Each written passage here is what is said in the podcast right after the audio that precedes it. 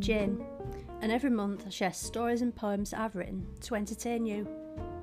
I also do a bit of reminiscing, review favourite books, sometimes make recommendations, and give you an insight into what's inspired me.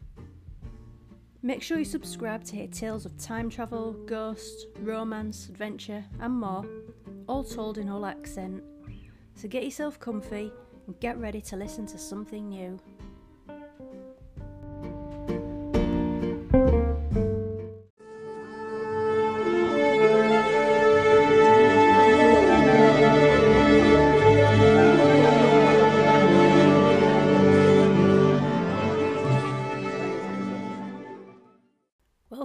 February 2022 edition of All Told in Hull Accent. This month is mostly poems, poetry, and poets. So, are you sitting comfortably? Okay.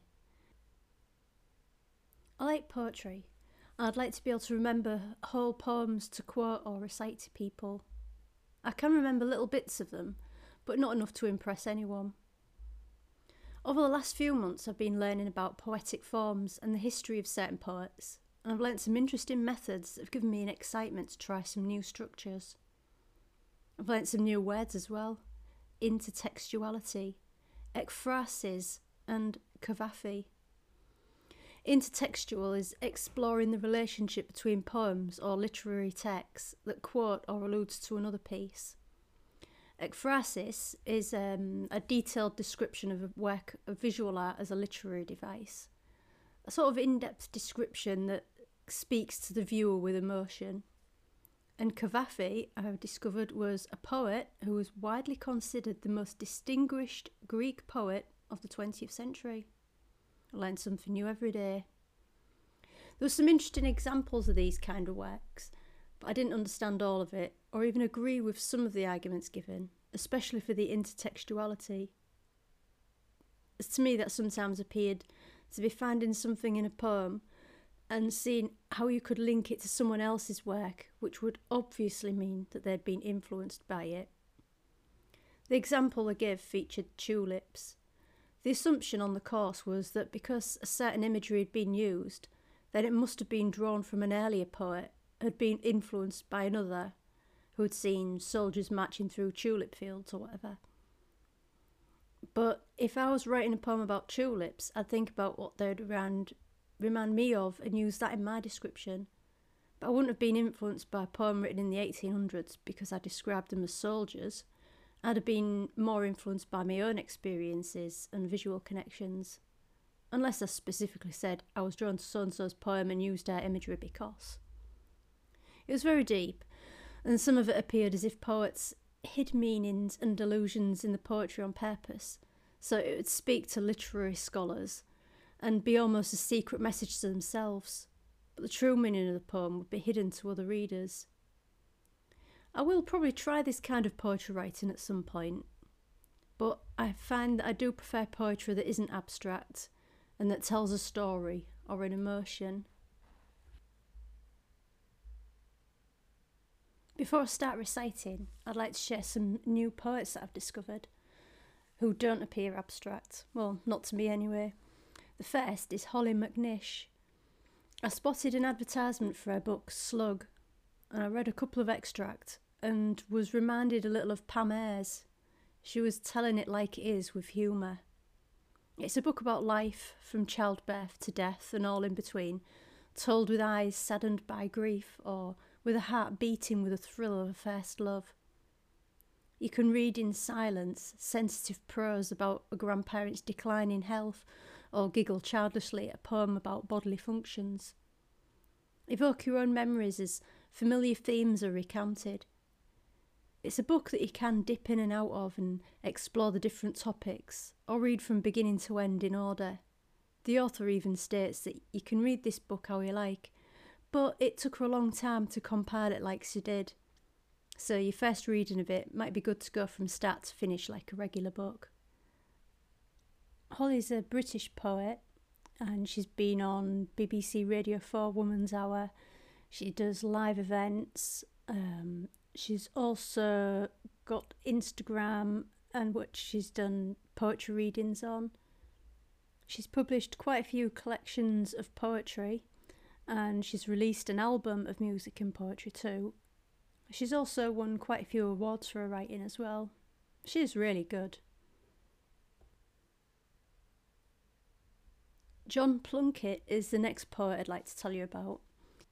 John's been involved with the Aberfeldy Festival and has appeared in lots of different magazines and poetry books and journals. He was born in Northern Ireland but actually now lives in Scotland, which is where I actually found his book in a little eco shop in Scotland whilst I was on holiday. A melody of sorts is just amazing. Each poem, no matter the length, conjures up an image and is a short story condensed cleverly into a few short lines. So far, I've not yet read a poem in this book I don't like, which is unusual, as normally there are at least one or two poems in an anthology that just don't do anything for me. I can only read one poem at a time though, because each one's a full experience I want to linger over and savour. Another poetry book I bought whilst on holiday in Scotland was Grimoire New Scottish Folk Tales it's written by the Booker shortlisted author Robin Robertson. I skimmed through this book before buying it and I'd read three poems at random and I liked them all, so that's why I bought it.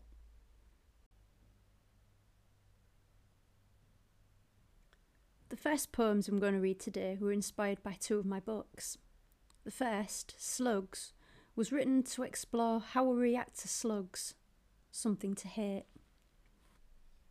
slugs, something to eat, to fingertip pick off, wearing gloves, from the lacy remains of your precious cabbages, and throw over the fence into next doors. Put salt on them at sunset, see 'em foam mid munch as they devour your nasturtiums and dahlias. Watch horrified as they shed skin, alien like, and slither away to plan the revenge. There's just something about 'em how they manage to hide in your living room and come out at night to leave a trail with a dead end. Leave 'em a trap, a pretend party with beer. It's left for a week, grows fair, and a silvery band diverts past to nowhere. They watch and wait, devious minds. Slugs, something to wait. This is a melody of sorts. My answer to what else could a melody sound like? A melody of sorts. The rhythmic and syncopated click clack of computer keys. The rustle and flutter of the slowly turning pages of a book. The shushing and scrunching of bicycle tyres on a dirt track the glug and splosh of fragrant gin poured into a glass, neat. All of these are a melody of sorts. These poems were written for a poetry course. The first one is called The Poetry Machine. Poems are lines of words that can be long or short or acrostic they're like butterflies on a summer's day, or heartbreak in the rain. Poetry makes us feel things, like a bottle of pop being shaken up. Poems remind us that life can be lived in many different ways. This next poem is called A Poem Is. A poem is a short, short film, a sepia Polaroid, an epic tale a glance through a window, a new romance, an old love, a breakup, unrequited. A poem is a repetitive strain injury, repetitive, a clumsy lumbering, a useless piece of information, repetitive, a tangled thread. A poem is an adventure, a farce, a musing, entertainment, a treasured possession, a party piece, an inspiration, a secret. A poem is. Excuse my poetry. An excuse to share bits of your life with people who wouldn't normally care less if you told them in normal words. An excuse to make a short journey into nostalgia, complete with soft focus, no stress, with yearning, what ifs, in safety. An excuse to escape from our lives and live in someone else's for a short while without having to clear up the mess, or read a novel, or learn stuff. This last poem about poetry is called Poetry is Like Underwear. This was my favourite that I wrote for this task, and I hope you enjoy it. Poetry is like underwear. Some ride up your bum and annoy you, and some are favourites and are got out time and time again. Some remind you of good times, some of bad, and some you get out and wish you could get into them again, but you can't because you've changed. Some new ones you want to show off, some you keep secret. Some are soft and clean, some are rough and worn. Some need the gusset scrubbing, and some need throwing in the bin. Poetry is like underwear. I hope you've enjoyed the poetry this month, and so you don't get poemed out, this next piece is a story about a poet looking for inspiration, but finding something very different.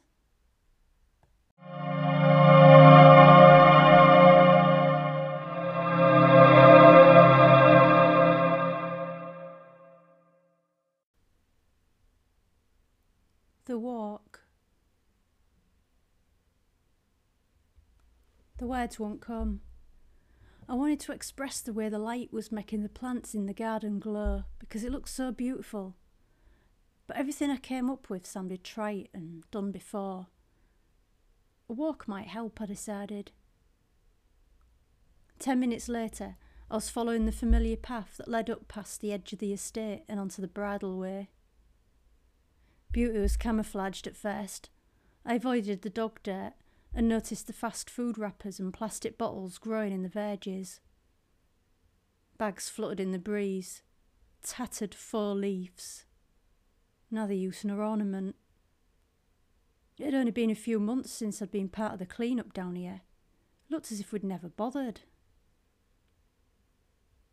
Eventually, the path turned and merged with the wider bridle way and it wasn't long before I could see the fields on either side through the thorny bushes and bare trees, and my shadow was flickering between them, running ahead.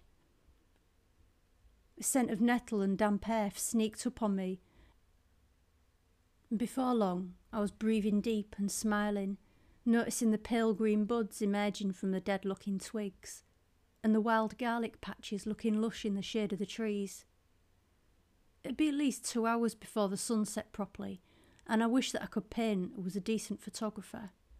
Salmon pink was already beginning to tint the sky, and the grey edged clouds that were being pushed slowly along the horizon made a lovely picture. A few words and phrases played through my mind as I continued, though nothing that had me hurrying to take out my notebook yet. My boots, kicking up the odd bit of clinker, reminded me that this was once a railway line, it was a much quicker way to get to Sandforth. I vaguely remembered being told something about Beeching, someone who would revolutionised the railways or something. I don't know exactly.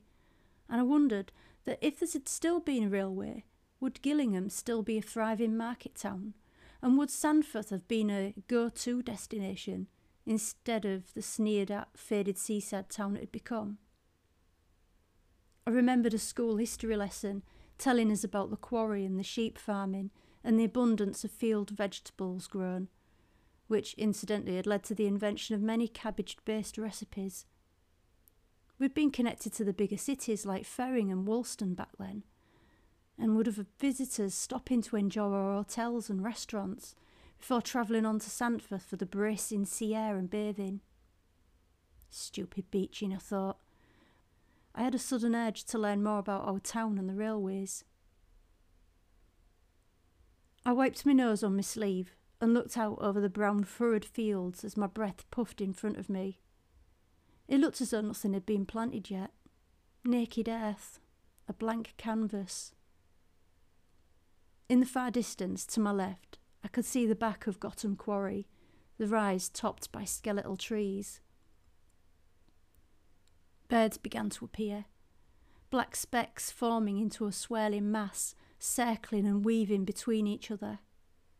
It looked like a complicated dance, and I watched it, contented for a few minutes before moving on. I shoved my hands deep into my pockets and instead of heading for the chalky cliffs, decided to go as far as the edge of Sandforth Woods. The woods didn't join Sandforth, though they may well have done in medieval times. Something else for me to look up when I get home. I could see the edge of them, a dark wedge drawn across the landscape, and I picked up my pace a little. Crows called out to me, and I wondered if they were warning me not to go further. The woods were meant to be haunted after all. A white lady and a Victorian boy. Everyone knew a friend of a friend whose cousin or grandmother had seen at least one of the apparitions, and there were rumours that they were seen before disasters or as a premonition to bad fortune. I didn't believe it, had never felt spooked in the woods, and I don't know why I thought the crows were warning me. Last year's fallen leaves had created a fragrant carpet. I continued into the gloom for a couple of minutes. Underfoot, beach shells and fallen sticks added a splintery rhythm to my steps as they crunched and snapped. It didn't feel as cold here, the breeze baffled by the trees, I supposed. I looked at my watch. Time to turn back. I noticed that the birds had fallen silent, and I listened. I could hear the faint whisper of air that disturbed the twigs and few remaining shrivelled leaves, but all else was quiet. The crack of a twig startled me, and I wondered if someone else in the woods had also stood for a moment, thinking that they too had heard something. Hello? I called. My voice seemed to hang in the air in front of me, loud and heavy with no depth. Silence called back. I waited. Nothing happened. I pulled my collar up and turned to go. Suddenly, something flashed in my peripheral vision to my right. I opened my mouth to call out a greeting, then stopped. It was a column of shimmering light between the trees. Just like in those sci fi films when aliens are being beamed down violets and blues, iridescent strands in a perpetual falling motion hurt my eyes and pulled me towards it. I'd never seen anything so beautiful or terrifying. Close to, it was at least three feet wide and shushed with a high pitched noise, almost like sissing static or fast falling rain. Colours appeared as if I was seeing them for the first time shade on shade of glowing, pulsing needles of sharpness. I couldn't help it. I stretched out my hand and let my fingertips touch it. I could feel the colours pierce my skin with a coldness bordering on burning. It hurt, and it didn't at the same time. I pushed my arm in further, then stepped forward. I was inside. The space was vast, silver white with no borders. The silence was vast, but I could hear the blood being pumped around my body. My breath sounded like a hurricane. I covered my ears and curled up into a ball. Every movement my body made was a sound valves opening and closing, and moist swooshes and clicks. It was too much. And then it wasn't. It was just my breath panting a little. I moistened my lips and slowly opened my eyes, ready to close them at the slightest sign of. The sun was painting the outlines of the trees gold. The damp from the leaves was soaking into the knees of my jeans. I scrambled unsteadily to my feet and fell against a tree. It held me up while I searched for the light, that bewitching, terrifying light. Nothing. I stay slumped, trying to get my breath back. trying to understand what I'd seen and experienced. A crow called, and then another. They were coming to roost. Should I mark the spot I'd seen the light? Though now I wasn't sure the exact spot. There was nothing anywhere to show that anything had happened. The cawing intensified. The next morning, I got a call from work asking why I hadn't been in the day before. I was confused for a moment. Had I got my rota wrong? I looked at the date on my watch. I'd lost Tuesday. I told them I'd had a migraine and slept all day and that I'd only just recovered. What else could I say?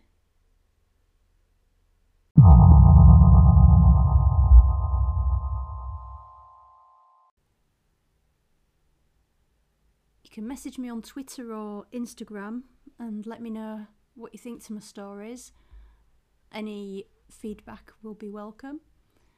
Um, I'm going to be doing a bit of research on alien abductions for a story I'm writing called The Lightning Bees. I started writing it in December of 2020 and I've been working on it on and off for the past year.